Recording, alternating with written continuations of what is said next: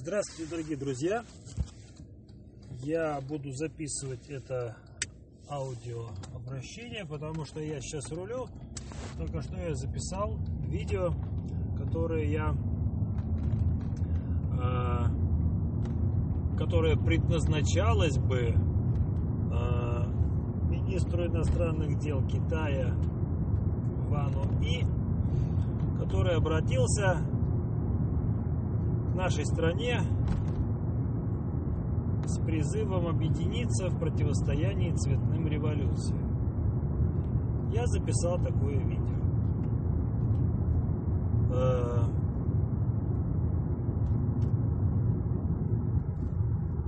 я его отошлю, ссылку на это видео, то есть я его загружу в YouTube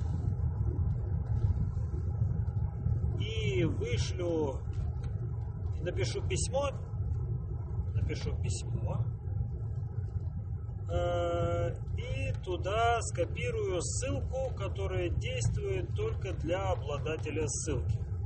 То есть некоторое время это видео будет недоступным, потому что я буду ждать реакции Министерства иностранных дел России, потому что другого канала связи с господином Пи у меня быть не может.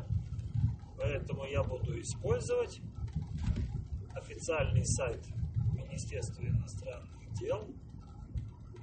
Ха. Пришлю им это письмо.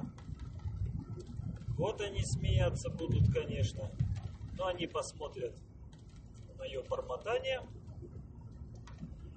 И, наверное, скажут, что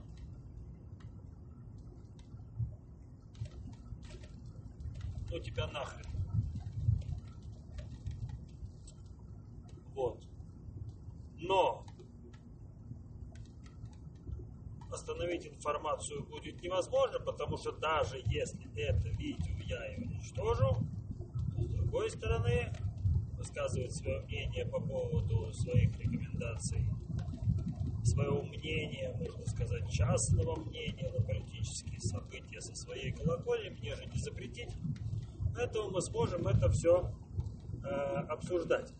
Потом, это довольно-таки очень интересная тема, которую единственное, с кем я хотел бы ее вот, по нас по-настоящему обсудить сверху, это с Дмитрием Георгиевичем Джангировым.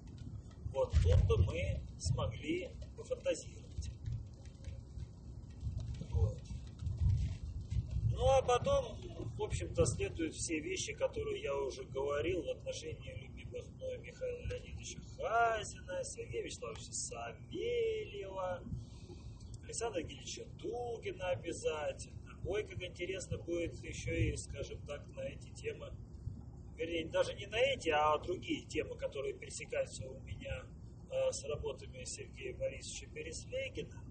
Там тоже было бы интересно, потому что по, э, по условиям моей игры я должен, ну, вернее, мой персонаж, мой персонаж, мой медийный персонаж должен соответствовать э, описанию э, четвертого радикального игрока. И так как некоторые из этих характеристик мне не очень приятны, потому что это правда, э, все равно я буду вынужден им следовать. И судя моим, по моим ходам, пока что я этому утверждению, вернее, этим характеристикам просто соответствую на все сто. Поэтому ничего умнее, кроме как послать письмо, которое адресовано этому товарищу Вану И, потому что лично я не хочу никакого кровопролития и бардака ни в одной стране мира, включая нашу. А учитывая, что такое высокопоставленное лицо откровенно заявляет и показывает пальцем на неприкрытую угрозу для моего отечества, я не могу сидеть спокойно и смотреть, как безучастно мы принимаем какую-то дурацкую игру, которая абсолютно надумана и вообще основана на полных легендах и просто каком-то тупизме.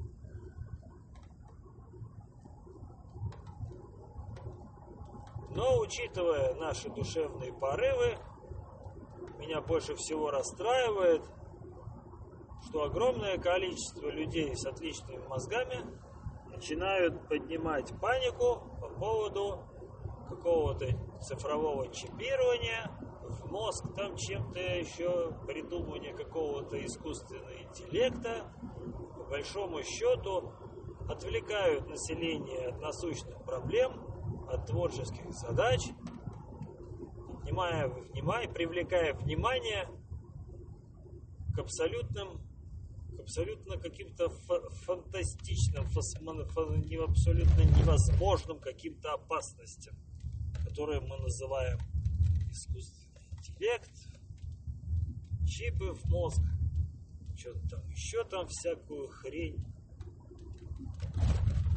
Поэтому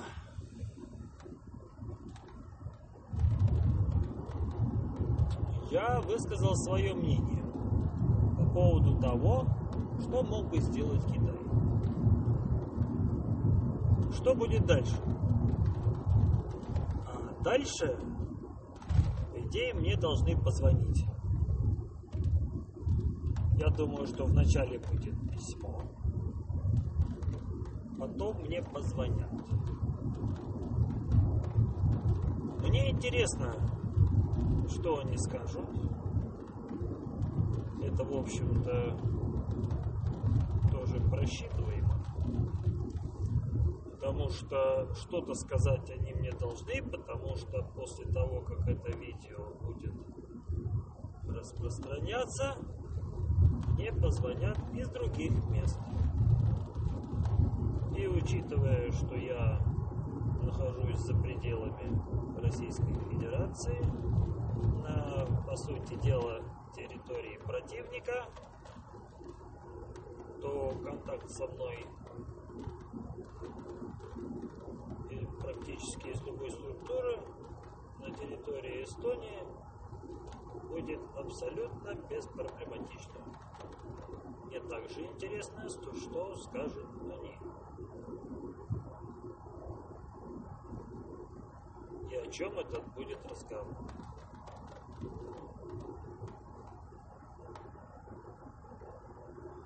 Вот. Министерство иностранных дел России, по идее, должно переправить мое письмо. Потому что с точки зрения дружественных государств, да и вообще у нас в Советском Союзе была же практика. Простые люди писали вождю, благодарили, говорили о проблемах, и вождь читал эти письма. А я пишу. Не вождю, а я просто пишу. Чиновнику рангом ниже, просто делюсь своими идеями, которые не нанесут никакого ущерба России наоборот укрепят доверие между странами.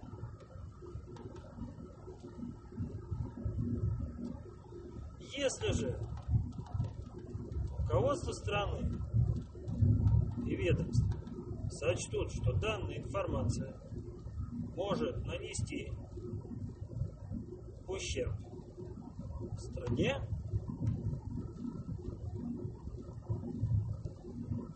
я буду настаивать на аргументации. Ну, потому что просто дать по шапке и сказать «заткнись» это как-то скучно. Тем более, что, как я уже неоднократно и писал, и говорил, и все остальное, данная тенденция является неотвратимой. И даже если я перестану рассуждать на политические темы, то данный механизм возник, возникнет в результате естественных экономических и социально-экономических процессов. Неотвратимой силы. Ничего с этим сделать нельзя, потому что сама система содержит в себе все то, что уже давно существует и зарекомендовала как себя как эффективное. Поэтому объединительный компот даже по законам авторского права не является изобретением. Что означает, что я не являюсь автором структурной сети. Я просто прогностик, который видит, что это неизбежно и предлагает в этом направлении сосредоточить свои усилия. Срок реализации проекта профессиональной компании занимает год, как обычный проект. Поэтому, если увеличить количество программистов с 6 до 12, то можно сократить это время до полугода. А если поднапрячься и вообще целый отдел этому посвятить, то я думаю, что это можно будет сделать быстро, потому что каждая команда может разбиться на субкоманды и писать каждый свой кусок, тем более, что эти куски абсолютно известны. Техническое задание и схема данного проекта имеется с описанием всех необходимых блоков.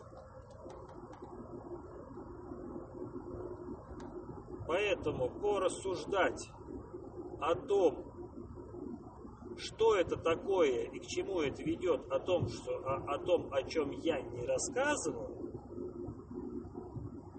я думаю, что какая-нибудь структура точно захочет. Мне интересно, кто это будет, потому что от этого зависит расклад сил. С одной стороны, на данное письмо может среагировать, может среагировать два ведомства.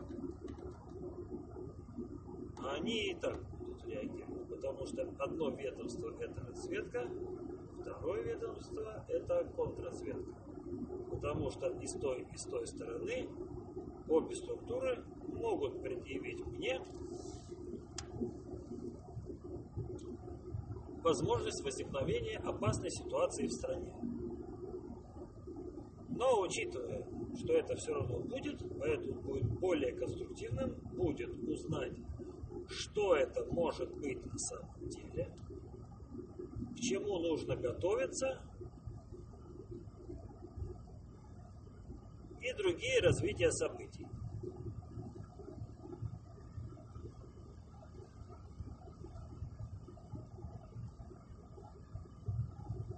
Для этой беседы понадобятся специалисты. Поэтому либо это будет конференция через систему что-то типа сумма, либо это будет визит и непосредственная беседа, в которой примут участие экономисты, социологи,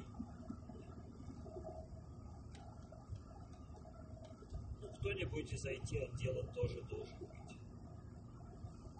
И плюс еще неплохо бы, чтобы пришел юрист по финансам.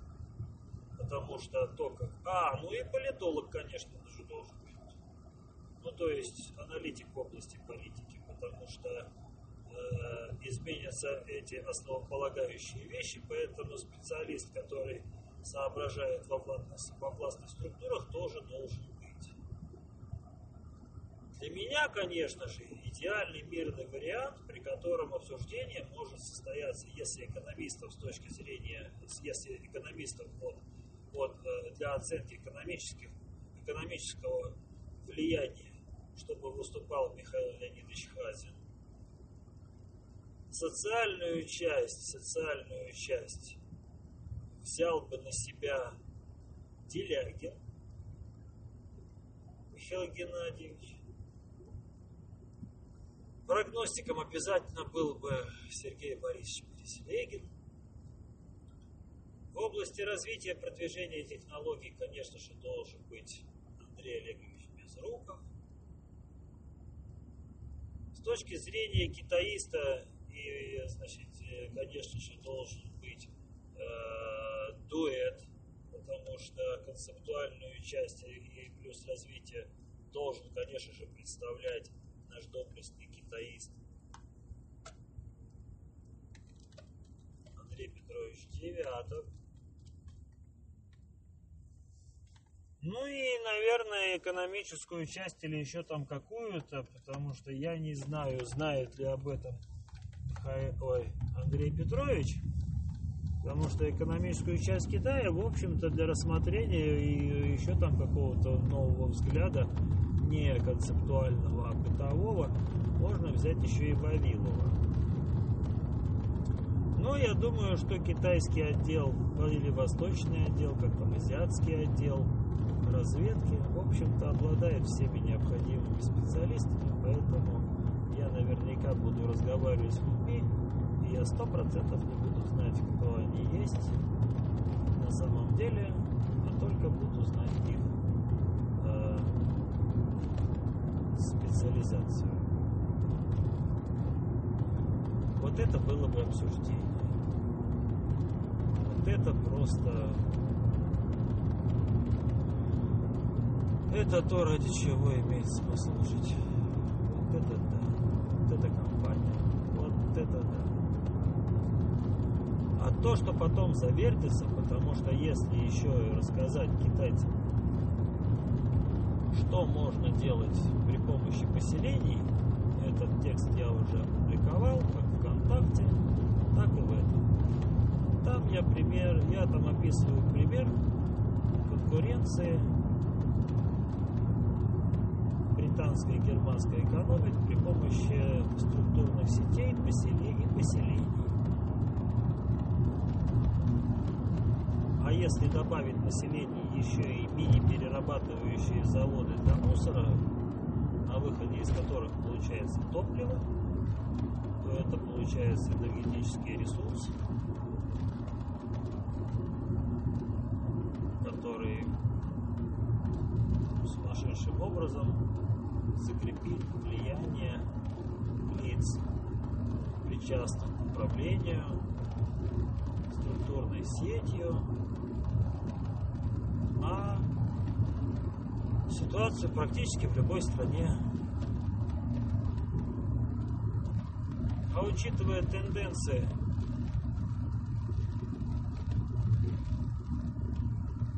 развития сетикратии, которая начнет влиять на политическую жизнь никому не нужных стран, то если отечественная сетикратия, обладающая легитимной, легитимной властью, общими целями и огромным ресурсом. От структурных сетей, может при помощи частных военизированных формирований,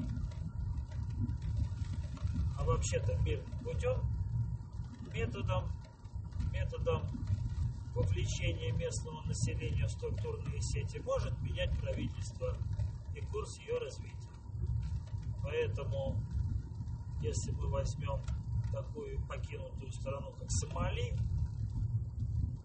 при ее очень удачном расположении, прекрасном жарком климате сделать из нее просто туристический рай, как минимум. Ну, если мы, я просто, ну, про, к примеру, что еще нужно среднему классу? Пока что они просто будут делать то, что они хотят. Они просто захотят зону свободную от всего, от чего они хотят. Как только Сомали будет объявлена страной будущего рая, когда всей инфраструктурой будет заниматься местное население, когда туда будут приезжать люди, устремленные целью, одухотворенные, умные, никакого расизма, никакого рабства, никакого нагибания местного населения, когда вся деятельность пришлого населения будет отражаться на благосостоянии местного населения, то даже обычным демократическим путем, методом выборов, можно будет сетикратом прийти к власти и захватив таким образом страну, можно будет изменять законодательство в собственных интересах. Поэтому на данный момент абсолютно не конкурирующая никак структурная социальная сеть поможет подхватить развивающийся тренд, когда старая система со старыми методами перестанет эффективно работать. Таким образом, Россия сможет сетевым образом развиваться, экспортируя социально-умственные технологии,